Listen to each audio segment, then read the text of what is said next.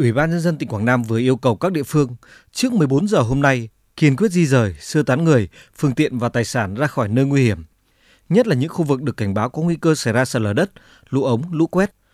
Lực lượng bộ đội biên phòng tỉnh hướng dẫn các tàu thuyền vào khu neo đậu tránh bão, không để người ở lại trên tàu thuyền, lồng bè. Liên quan đến công tác tìm kiếm nạn nhân mất tích tại thôn 1 xã Trà Leng và xã Phước Lộc huyện Phước Sơn, ông Hồ Quang Bửu, Phó Chủ tịch Ủy ban nhân dân tỉnh Quảng Nam cho biết cố gắng ngày hôm nay tranh thủ trời chưa mưa to bộ đội với lại đơn vị địa phương vẫn tích cực khi mà mưa lớn là tạm dừng. Đà Lan thì những cái người mà bị nạn nó đã chuyển về uh, trụ sở xã này những nhà cứng cấp và cực kỳ an toàn rồi.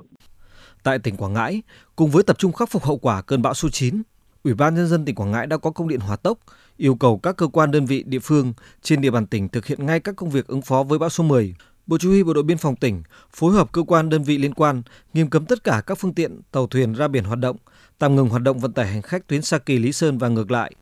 Đại úy Lê Minh Trọng, Phó đồn trưởng đồn biên phòng Sa Huỳnh, Bộ đội Biên phòng Quảng Ngãi cho biết đã hướng dẫn các chủ phương tiện, thuyền trưởng các tàu thuyền đang hoạt động trên biển biết vị trí, hướng di chuyển và diễn biến của bão để chủ động phòng tránh.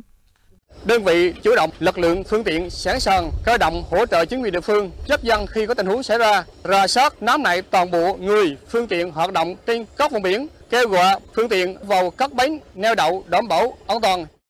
Từ chiều qua, tỉnh Bình Định hiện còn 7 tàu cá nằm trong vùng nguy hiểm và đang di chuyển đến nơi tránh trú. Ông Hồ Quốc Dũng, Bí thư tỉnh ủy, Chủ tịch Ủy ban nhân dân tỉnh Bình Định yêu cầu 7 tàu cá còn đang trong vùng nguy hiểm phải nhanh chóng di chuyển, tìm nơi tránh trú, đồng thời yêu cầu các ngành địa phương triển khai quyết liệt các giải pháp ứng phó bão số 10 với phương châm 4 tại chỗ.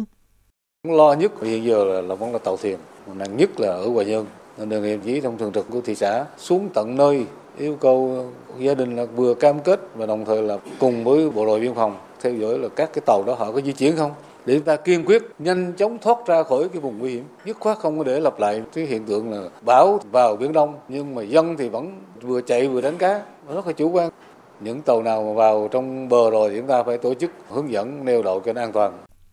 Đến chiều qua, Chủ tịch Ủy ban nhân dân tỉnh Phú Yên ban hành lệnh cấm biển, cấm các tàu thuyền ra khơi, các hoạt động đánh bắt thủy hải sản ven bờ, trên biển bắt đầu cấm biển từ 9 giờ sáng nay.